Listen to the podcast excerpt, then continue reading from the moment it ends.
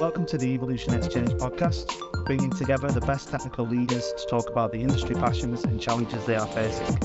I'm Joe Bamber from Evolution Recruitment Solutions, helping businesses connect with top tech talent, and today I'm your host. Today we're going to be discussing the topic of the future of engineering practices. I'm joined by Jamie from ClearCycle, Dan from Booking.com, Damien from my2be, and Toli from Cinch. Before we delve deeper into the topic, let's work our way around the room and just with some brief introductions. If I can start with yourself, Damien. Yeah, I'm, I'm Damien Shiells. I'm the co-founder and CTO of my2be, and we help organizations implement and scaling scale mentoring, um, mainly with enterprise clients where scaling is, a bit more of an issue. Um, yeah, we help give that analytics, the, the ROI of, of the mentoring programs, help prompt people through to make sure the relationships are more successful, help with things like retention, DEI, upskilling, whole, whole range of areas where mentoring can help. So, great, great, thank you. And Jamie? Yeah, hi, I'm, I'm Jamie, um, head of engineering, head of software engineering at ClearCycle. Um, ClearCycle is a company that gives companies access to the circular economy uh, in a simple way. Um, and personally, I've worked in engineering for about eight years, software engineering for about eight years. Thank you. And Dan? Uh, hi, I'm Dan Smart. I am an engineering manager of test within Booking.com. So my day-to-day role is uh, mentoring and coaching the testers within my teams uh, in in testing best practices, but also relating the quality strategy to the developers and to the other engineering managers, so that everybody's playing from the same playbook. Brilliant, thank you. And last but not least, Toli. Hello, I'm Toli. I'm currently head of engineering practice uh, at Cinch, which is a kind of uh, online second-hand car platform.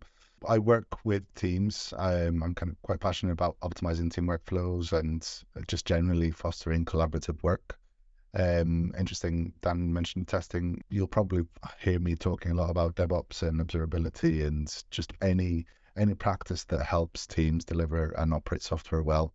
Brilliant. Thank you very much for that. And once again, thank you very much for all taking part in today's podcast. So now we're all introduced, I suppose we should move on to the topic in focus. So prior to this, we've all discussed, um, you know, topics around the future of engineering practices. Um, and what I'll do, I'll just go out to each of you and, and, and, mention the topic that we discussed and the question we discussed, and you know, just to get everyone's thoughts on it really. So, if you start with yourself, Damien, uh, one thing we discussed was how do things look moving forward within the industry with the introduction of you know platforms like ChatGPT and what impact that will have. Um, if you just give me some context and the rest of the guys some context on that, that'd be fantastic. Yeah, I, I mean it's a pretty open thing, really, um, and it's certainly something I don't have the answer to. Is, is you know what does the future look like?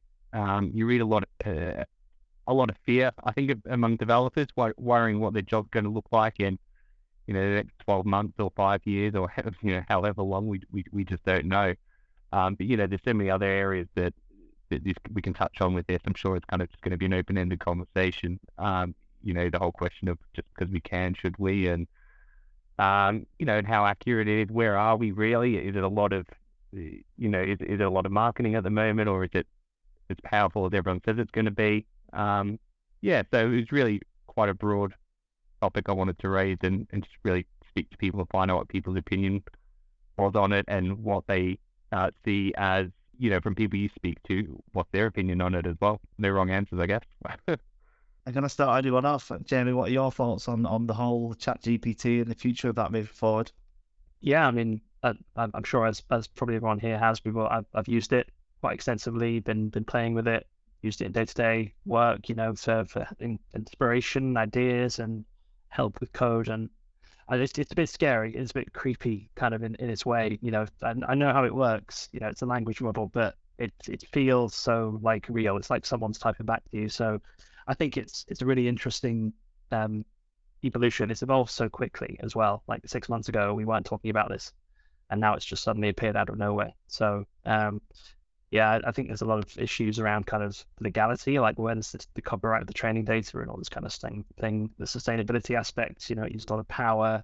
The hardware will evolve very quickly, so what happens to old hardware, that kind of stuff. Uh, privacy aspects, like the data you, you put in prompts and it gives you data and then that gets used for future training and this kind of stuff. So I think there's a lot more issues around it. But yeah, I think it's a really interesting kind of path that we're going down technology wise. I think it's it's I think we'll see it as a tool similar to how you know an IDE with autocomplete was, was a tool for engineering, you know, 25 years ago.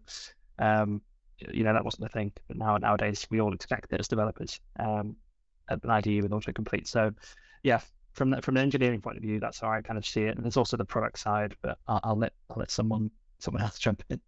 I think I, I think it's interesting. Um, I, I work with Jamie, and uh, actually, um, we've we have some very um, very few moments in our lives where we kind of uh, get excited about something and get this this double-edged sword of being excited but also being afraid of, of something. But that that in itself uh, suggests something, right? And when I started playing around with it, uh, my first my first thought was that I need to I need to message and find out, you know, what he thinks because we worked together and we were kind of programming and things. And my first question was, how much faster would we have got to where we went? We so we moved from Azure to AWS and we were learning AWS on the job.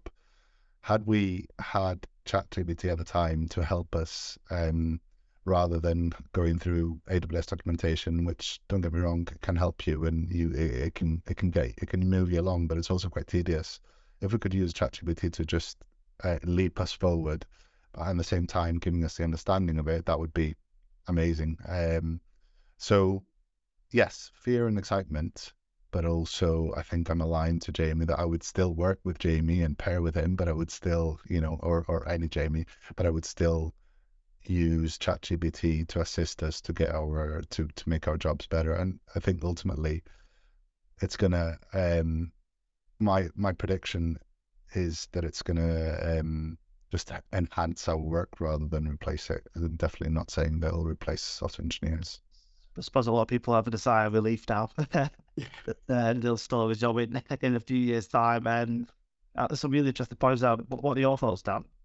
Well, I, am quite I'm quite excited by it um, because it is something new uh, and something to play with, and we have already been playing with it. We've been writing test documents and, and quality plans with it already and been trying it out. So it is it is neat and hopefully it becomes a tool that we we do embrace. Now, uh, I'm going to take my my quality hat off and put on my security hat um, because I also volunteer with with OWASP Manchester and we've already seen uh, new age of malware coming out of ChatGPT and, and, and stuff like that. So it is that's the fear side that, that I've got is is how how are hackers going to be using it in the future as well? Because it, uh, somebody did mention it is a double-edged sword, and, and for what it can uh, help and, and harvest, it can also harm. So that's that's something that I'll be watching, uh, keeping my eye on the horizon for that as well. I think there's a big issue with um, the, the power it has as well. You think of traditional way of searching. You mentioned about AWS, you know, finding information about AWS there.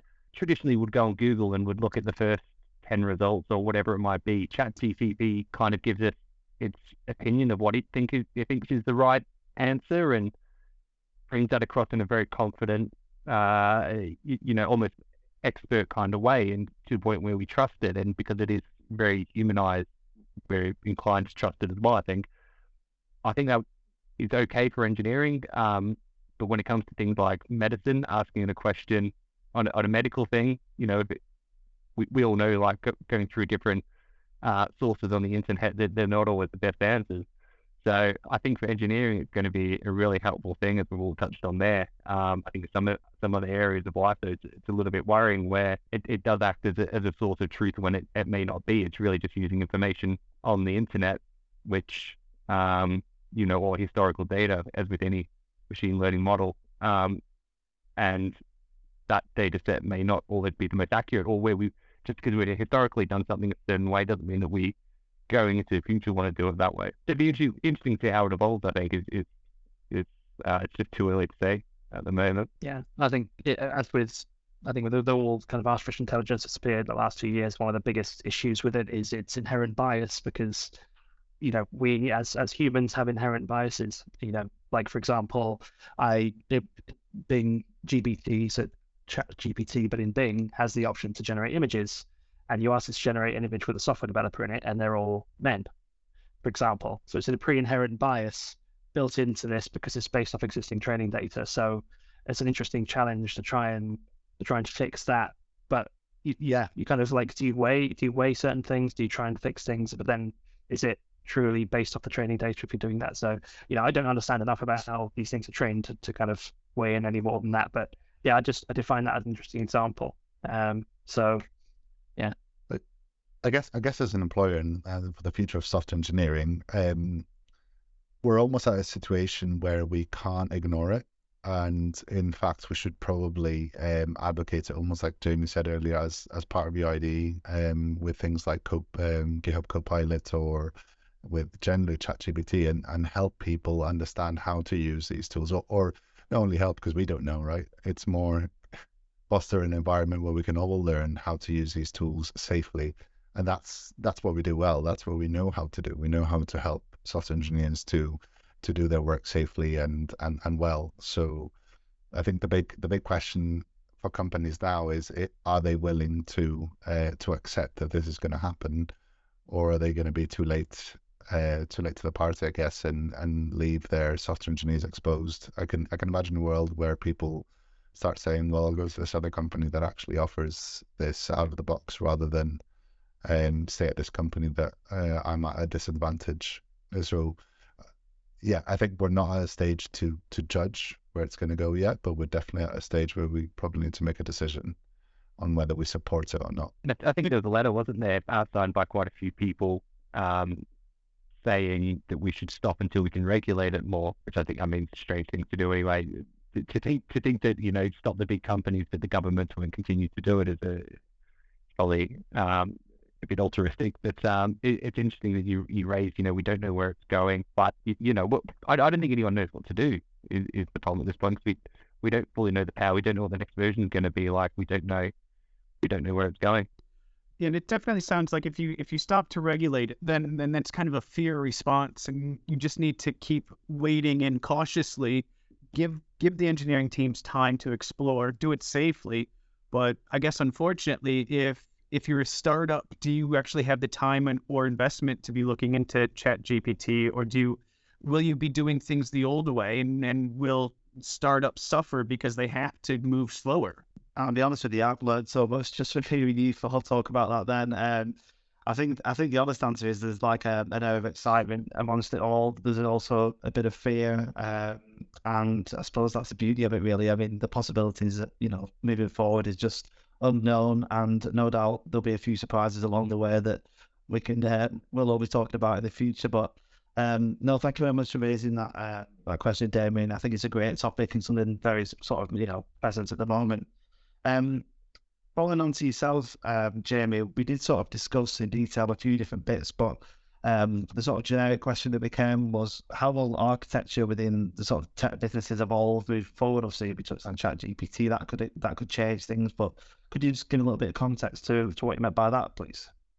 Yeah, I mean, generally, I've, I mean, I've in in the past eight nine years I've been doing code. It's evolved so much in that time alone that I think it's the, the rate of change, especially when you bring uh, the factors such as ChatGPT and other artificial intelligence tools to the surface. It's the ability to to change architecture has has, has kind of accelerated. Um, trying to think of, of an example. So, for example, when I when I first started my career, it was you know .NET framework, writing MVC apps, which had a big database behind them, and the company I worked for used the, the biggest database they possibly could. There was no way they could have a bigger database and they still couldn't scale it because the licensing agreement and the software literally couldn't be scaled any further. They had a, a full rack machine to, cope with that. And now, you know, I, I, I work with AWS now and I use DynamoDB and I can I, I can safely say that I can scale that app a lot higher than that single database could ever be just by myself as an engineer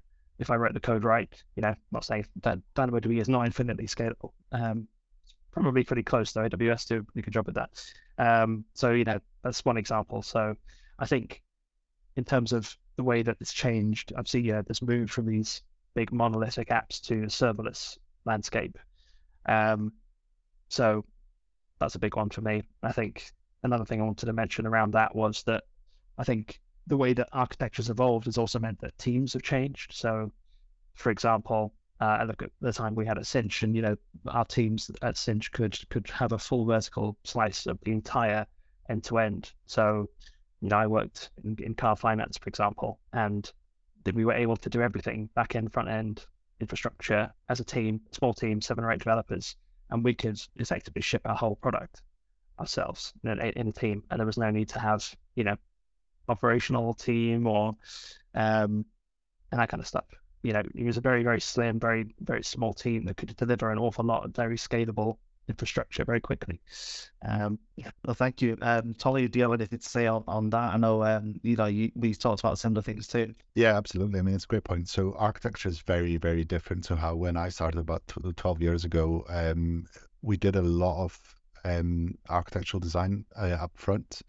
And not to say that that's um, wrong to do. I think definitely should always be designing uh, things, but it was always, you know, the kind of the architect or the most experienced software engineer who knows how to design things. Whereas now we've we've evolved that to software engineers to be able to design architecture to the point where I'd say that with infrastructure as code and serverless, we're at.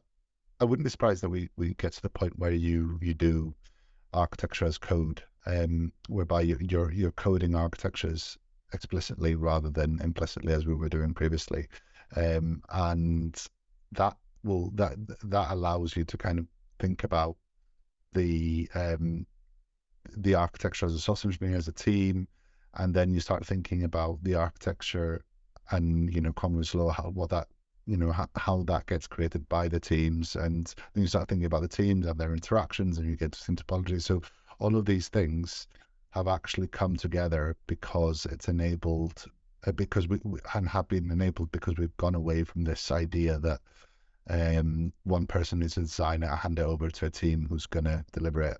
Because we were able to not care about buying servers anymore or provisioning VMs, we can just use the cloud. And whether we want it or not, that's changed the way we work uh, significantly. Um, and as James said, you can do a lot, a lot quicker. Um, so an architect as a role would probably want to enable the teams give them the framework to make good decisions rather than make decisions for them.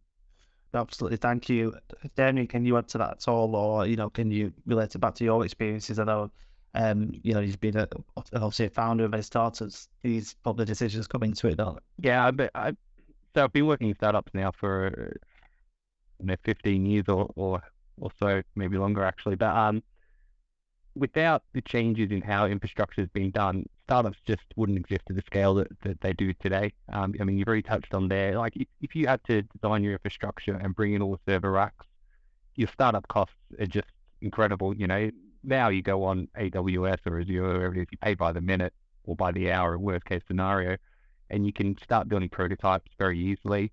Again, you touched on there. Like my my role as a CTO within startups has uh, it evolves depending on the company size. It starts out being, you know, the only developer and you're doing infrastructure, you're doing back end, you're doing front end, all very badly, admittedly. But then you start to hire teams that can come in and, and kind of improve it. But the point is, you can get the you can get a prototype out there uh, very quickly, very cheaply. Um, a lot of these services will give you free credits as well because they want to obviously they want to drag you into to their their their ecosystem and and and you know if you scale then that's when they make their money back. But um, it, it's, I mean, it, it's absolutely fantastic, and I just don't think a lot of startups would exist nowadays without without these services. And I mean, it, it even goes as far as to make things infinitely more testable. We can put in many more layers. We can move as a team faster. Uh, just the the amount of testing and the different testing types that we do at booking because we're going site serverless and, and microservices and all that sort of stuff. We can we can make sure that we're producing a quality product almost as soon as we're starting to write the code and, and putting the different layers on at each step of the software development lifecycle. So it's just made things so much more easier to get things a quality product and to get it out the door. Yeah, I mean that that's that's that's a great point actually, Dan, because we've noticed that a lot that you you end up actually focusing on production, focusing on the business and the business metrics, uh, because we don't have to focus on infrastructure, um, and we're able to kind of think about things that we weren't able to. So we we talk about cognitive load a lot. So as as Damien said, you said, you know, CTO, you probably you write something, you get something out quickly, probably do everything badly, and that's because you've got a certain amount of cognitive load, right? But with the release of cognitive load that we've had with um, with all the advancements of cloud and, and infrastructure as code, we, we've been able to think about product. And I think it's not only startups, it's a lot of the established companies um, will be left behind if they don't um, pivot their approaches because they they'll end up um, just doing busy work uh, rather than actually provide value. Um, that's a bit of a big statement, but definitely something that I see in in businesses a lot, unfortunately. Well, yeah, at Booking, we don't have these huge phases. We don't have these huge design phases or implementation phases because it's all because we can move quickly. It's all these little micro phases to go with the microservices, and then we can experiment, we can try things out, and we can just get things out the door. And if they don't work, fix forward and try and try the next thing, try the next thing. I think uh, you know my some of my recent experience has been that even though you've got all these these more you know tools and services and infrastructure as code that kind of thing, you can still get it wrong and have slow releases and and you know just I, I think not take full advantage of the new architecture, ways of working, infrastructure as code, etc. Because I think the the team architecture and team structure has to change with the kind of change of of of working in in general. You know, so if you're still building things to release things in a year's time, I think you're not taking advantage of, of, of how modern software stacks can be built.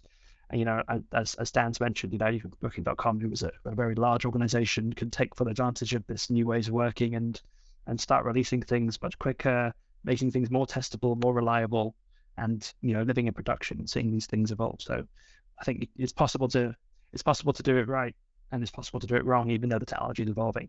So it, in some ways, it's, it's it's too quick how quickly you can get to production. Um, we, we don't we don't have time to actually um, establish good patterns and good practices. So I'd almost say that um, the focus nowadays is more on good good engineering practices and, and good defaults and having a golden path and having having ways of working that actually work for your organization. It, it it's it, it's funny that that we talked about refactoring for most of our careers. Like I I'm from .NET background as well. We talked about refactoring things.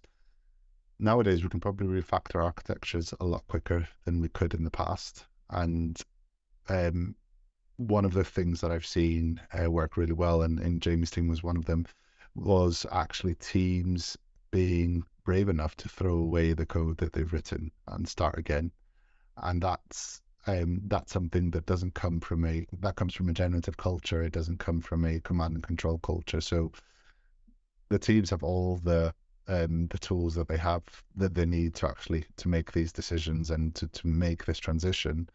And most of the times I've seen that the reason why they don't do it is because they get they, they get too comfortable with their code base. They they get too attached to it and they don't feel like they have the agency to say, right, I'll throw this away and uh, transition to something different that makes more sense. No, that's great. I mean, um, that probably leads, you know, leads us very nicely onto what we discussed, um, Toli. I know we sort of wanted to, to find out, you know, will the industry adopt to um, serverless first approach? I know we touched on it then, but um, could you just give a bit of context behind that, please? Yeah, just yesterday I was talking to some of my ex-colleagues about serverless, and it seems like the silver bullet. Like whatever conversation I have, the answer seems to be serverless. And we debated it for a bit, and I kind of we kind of came to the conclusion that we talked about DevOps like this for a while. We talked about infrastructure as code for a while like this. This is, you know, you can do this, but you could also do these other approaches.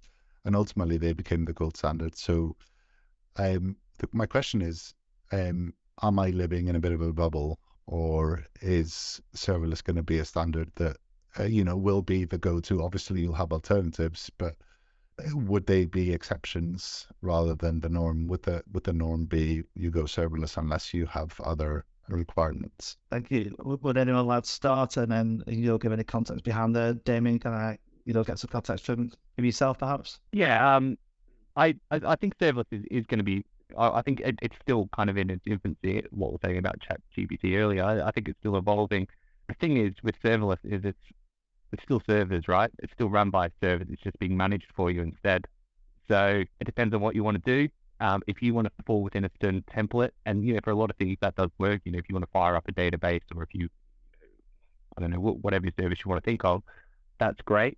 Um, but if you want to start to think outside of your box, I think as, as systems grow and production systems grow and teams grow, and everything just becomes naturally more complex.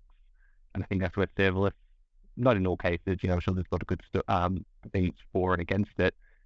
It starts to fall down a little bit. So so I, I tend to not go to much serverless, but maybe that's just a bit of a control thing. I, I don't know. It, would be good to get other people's opinions on it because that's just kind of my my opinion is serverless. I think is uh, it, it's a nice idea, but it's not quite there yet for every scenario. Um, but yeah, that's just uh, an opinion. no, thank you. What about yourself, Jeremy? Yeah, I mean, I, I think that's that's really interesting because I, I, kind of I've seen this move away from well, I, I personally in, in, roles that I've worked in, in the past few years, there's been a, a pretty much wholesale move away from you know monolithic and database driven kind of architectures. Um, you know, we've seen containers became a huge thing. You know, container containerization in general is is you know the golden standard now. We very rarely see people talk about VMs. They'll talk about containers if they want to deploy something rather than a, a, a VM. In my experience, anyway. Um, and you know, I think serverless is is very different to containerization in that with serverless you tend to you tend to build things in a different way. With containerization, you're often building things in a similar way to kind of an older monolithic monolithic style. Putting in its container, that means you can more easily scale it. You can maybe you might have to use connection pooling with databases, and things like this. You know, there's other challenges involved, but you know, it's a I, I see containerization as a step up from monolithic infrastructure, but then serverless is a completely different ballgame. You know, you have to think about things in a different way. Like I use the DynamoDB example quite often because I'm, um, I'm familiar with it. But for example, DynamoDB is not traditional SQL database. You can't just run a query on it and expect it to be performant. You have to think about your your read access patterns much more than your write access patterns and and know how you're going to build things. So I think I think you have it's a very different way of working, um, and that the teams have to be uh, fully bought into it, and it, it's a bit of a step change in how you think. Um, as well as you know changing the implementation wildly. Um, so yeah, that's that's my experience of it. Uh, What about yourself, Dal?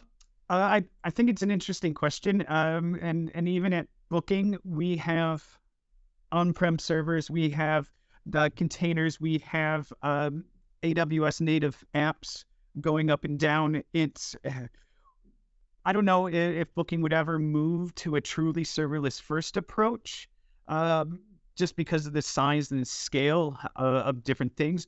Different products could absolutely be serverless and be spun up, spun down, uh, scaled uh, accordingly as well. So um, serverless first, I guess it's it's a definite maybe for me. Uh, it would have it, its time and place, and it depends on the product, depends on the team, really. I think just going back to, I was just kind of thinking more that as people are speaking about why I, am hesitant towards serverless. And to be fair, it was a while ago when I really started to look at it. And I think probably one of the biggest things that put me off at the time was kind of the development tools that were available with it. Containerization, you know, you can run everything locally and, you know, you, you got a lot of control there. Um, when it came to serverless, it was just a little bit, I don't know, I found it difficult. I'll do it within AWS. I think it's, SAM, the serverless application model or, or, or, whatever it is. I can't remember. Um, it was in its inf- in its infancy, and I just found it really difficult to work with um, or kind of know what was going on a lot of the time, which is maybe the point of serverless. But that I felt a little bit little bit uneasy. That so talking about uh, Jamie, you mentioned there about the kind of the buy-in from the team. Think it's probably a massive a massive part of it. And if you've got that, then totally, then you know, and everyone wants to do that, then you know maybe that is the right use case. Yeah, I mean, we, we definitely had that at Cinch. So it's Cinch is entirely serverless, doesn't uh, doesn't have a single server VM um, or container in that sense. And um, what was interesting is this this this grasp that software engineers had of having to run things locally, and you have to get, can get comfortable with not running everything locally and things will integrate in production, and that's where observability comes in. And uh, have to have good, you know, shift your attention right to production and see what's happening there, and that that's what gives you competence. Um, there are some testing patterns that you can you can look at and, and solve some, some some of those problems. Um, but nowadays with CDK um, in AWS and um, CDK pipelines and things like that, like that, you can see that everything can be written in the same language, for example. So in, in our case, everything is TypeScript, and that's that's quite powerful. And in terms of um, serverless first, uh, I I think I guess I wonder whether you know for a long time we'd always said, well, you know, containerize it and put it somewhere, but that somewhere is always you have to manage that somewhere. Even with Kubernetes clusters, you still need to manage that thing. You need to have a team behind. With serverless, you don't need to manage it at all. And yes, there will be scale. You know, you get to a scaling threshold at some point for sure. Uh, we've not reached that, but we're a different business model, right? Um, and I'm sure booking, for example, is is one where you know you'd need you need better management of servers at some point. But I, I'm I don't know I don't know Joe what your what the audience of the podcast is, but there's I, I'm sure that a large proportion of the the audience doesn't operate at the scale of booking. Um, and it's a real mix, um, which is quite interesting. I know um, just from what you said there, it sounds very much like it, it works for some people, work doesn't work for others. Um, I think that's the same with, with the different sc- scales as well, like you said. But um, it's definitely good to hear sort of everyone's you know different perspective on it from you know working through you know a larger company to to still quite a relatively you know new company. So no, that's great. Um, and finally, Dan, I know you, uh, we talked a lot about testing and, and should we have teams of only testers and, and what the future role of testers within a development team is. And if you just give a little bit of context behind that, that'd be great. Um, sure. Uh, and I think this this mirrors up with with a lot of uh, everybody else's stories. Is we've talked about where we've come from and where we've ended up. So when I started testing, it was it was in a test team. It was in a team of only testers. The developers deved, the testers tested. But now as we're we're moving forward, we're moving into the future. We're moving into faster delivery of products that a a solo team of testers really isn't going to be the fit in in a lot of places and that the tester should be set in the development team now the question is how many testers within that development team uh, at booking. Uh, i'll use booking as as the model as that's why uh, what i'm doing at the moment. We have one tester per development team and they're they're not the one who clicks the button. They're acting more as a quality coach, they're relating the overarching quality strategy into the team. They're the ones that are uh, kind of boots on the ground, talking to the devs, influencing the devs, uh, and being there in the mobs, being there in the pairs when the code is being written, interrogating, is this the best that we can do? Is this a quality solution? And and so then we're we're thinking about testing every step of the way. We're, we're thinking about testing and quality from that, that first line of code and thinking testing first, thinking the quality uh, of the product first. So we're we're not being the gatekeepers. We're not signing things off to go out the door. where they're encouraging the developers to think about testing and how do we test this better and and thinking about all the all the extra layers of testing now that we've got microservices because now we can do we can be there when the unit tests are written. We can be there when the static analysis is run. We can be there, uh, you know, if we're talking microservices, uh, contract testing, integration testing, we can add all these layers in. And as part of each ticket, we can be delivering, we, we can be helping the devs deliver the technical tests that maybe the testers don't have the background to be writing. But as the developers have the coding knowledge, we can leverage that knowledge to to deliver the tests as part of those tickets. Oh, thank you. Uh, totally just following on from what Dan said there, do you have anything to add or any comparisons from, from your experience with that? Yeah, I mean, absolutely. I completely agree with, with Dan on, on, on the approach of being coaches and mentors. Uh, our experience was that um, we uh, we gave, in team topology speak, we gave uh, teams um, we gave them a domain and they they built uh, the software for that domain. They, they they built a solution for that domain, that problem space and they were all software engineers, but we did um, plant a software engineer uh, with a bit of a um, an approach of automation. Um, so that included infrastructure as code, CI/CD, uh, observability monitoring. In fact, Jamie was one of those, and I was one of those as well. So he could probably speak to it quite a bit. Um, but the the interesting thing there is that they were coaches and enablers and mentors rather than you go away and do this thing. They want to teach the software engineers to to take in all this responsibility that we've given them, um, which is a lot to do. There's loads and loads of things they could do, and I haven't even touched on testing. But um, so that was the model that we used. But the thing I'd definitely say is the testing is all about confidence of change, and we talk about quality of software, but ultimately it's what happens in production that matters, but also how how much the code is changeable and it's it's it's releasable and on all these things. So how we do it, whether we do it with people or automation, doesn't really matter. Uh, but it does start, I think, with making your software testable, and that starts with architecture. Goes back to our previous point. So does your architecture enable testability, especially in the microservices world that you were referring to there, Dan? And are we, you know, we've got the right boundaries? Are we thinking about isolating the software? Um, so I think it all goes down to then ultimately teams and their boundaries and Conway's law and and then enabling the people to uh, to know how to do these things well and couple testing and testability with observability. Um, and one last thing on that is that it's it's interesting because in the last four years we we don't have a single QA tester at Cinch. I think what we would need in hindsight is a coach, someone who'd coach them how to take good testing approaches um, with things like contract testing. Well, thank you. Jeremy, I know you mentioned it because of your experience previously with at Cinch, but um, you know, could you add a little bit in terms of you know your knowledge of the subject or, or your opinion of it? Yeah, I mean, so uh, I think my my experience is probably a bit different to yours, Dan, because I've worked in teams where you kind of throw work over the fence. You know, it's done development wise, so I throw it over the fence. Um, uh, that yeah, that approach doesn't work well for me um, because yeah, what happens when it comes back? What happens to all your your carefully laid Gantt charts? Um, so yeah, that approach I didn't really like. Um, and then yeah, yeah, there another extreme at Cinch where we had really no one who was uh, they were you know no one had a test a job title if you like. I think to, in I think to Toli's point that we could have used a coach. I think we we I've seen the extreme of that where we had a very complex kind of um, very complex part of the business when it came to car finance.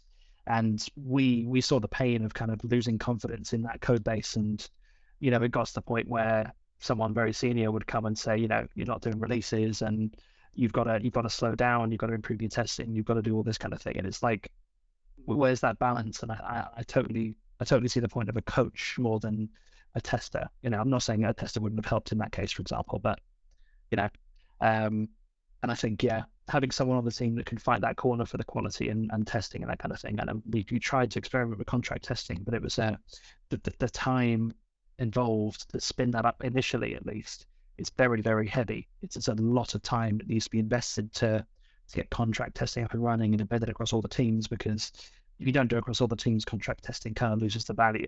Um, because you know, if I if someone changes changes their changes their uh, interface, changes their events, but you don't they're not in the contract testing, then there, there was very little point in having contract testing there in the first place. So I think having that over, overarching view of testing in in a business is something that we missed initially at Cinch, especially. Um, so yeah, for me, that that that's that's something we, we could have done better. I think. Um, yeah, at, the moment, the team I'm working in now, we, we're very very small. It's just me and two other developers, so we haven't got to the point where we well we're not shipping anything to production yet. So we haven't really got that experience yet. But you know, I'd like to spend more time on testing and and and, and that kind of thing. You know, we're very good at unit testing, but beyond that, it's very difficult to I think justifying that to the business in terms of a business expense and time, potential time is quite an interesting challenge as well. So, um, yeah. that was great. And, and how about yourself, Damien? How, how much does testing, you know, how much is it involved in your day to day role at the moment? And uh, where do you see, you know, the importance of it going? Yeah, I mean, I obviously testing is very important. Uh, I'd probably echo a lot of what Jamie said at the at the back end of his, what he was saying there. Um, you know, we're still a relatively small team, and we've just not really got the resources to have a dedicated um, testing. We set up unit tests, but they're admittedly more um, focused on security. So you know, back end endpoints, who can and cannot access them, and is the data coming back what you expect or, or right in terms of front end, if something doesn't work, then you know we will most probably realize it internally. If not, we've got a good relationship with our clients, so that's that that helps massively. Um, I I definitely don't think that developers should be testing their own code. Um, I, I think that's trouble because you know how your code works and you do it. You give it to someone else, and they you know they'll they'll do the first thing that you know that wasn't designed to do.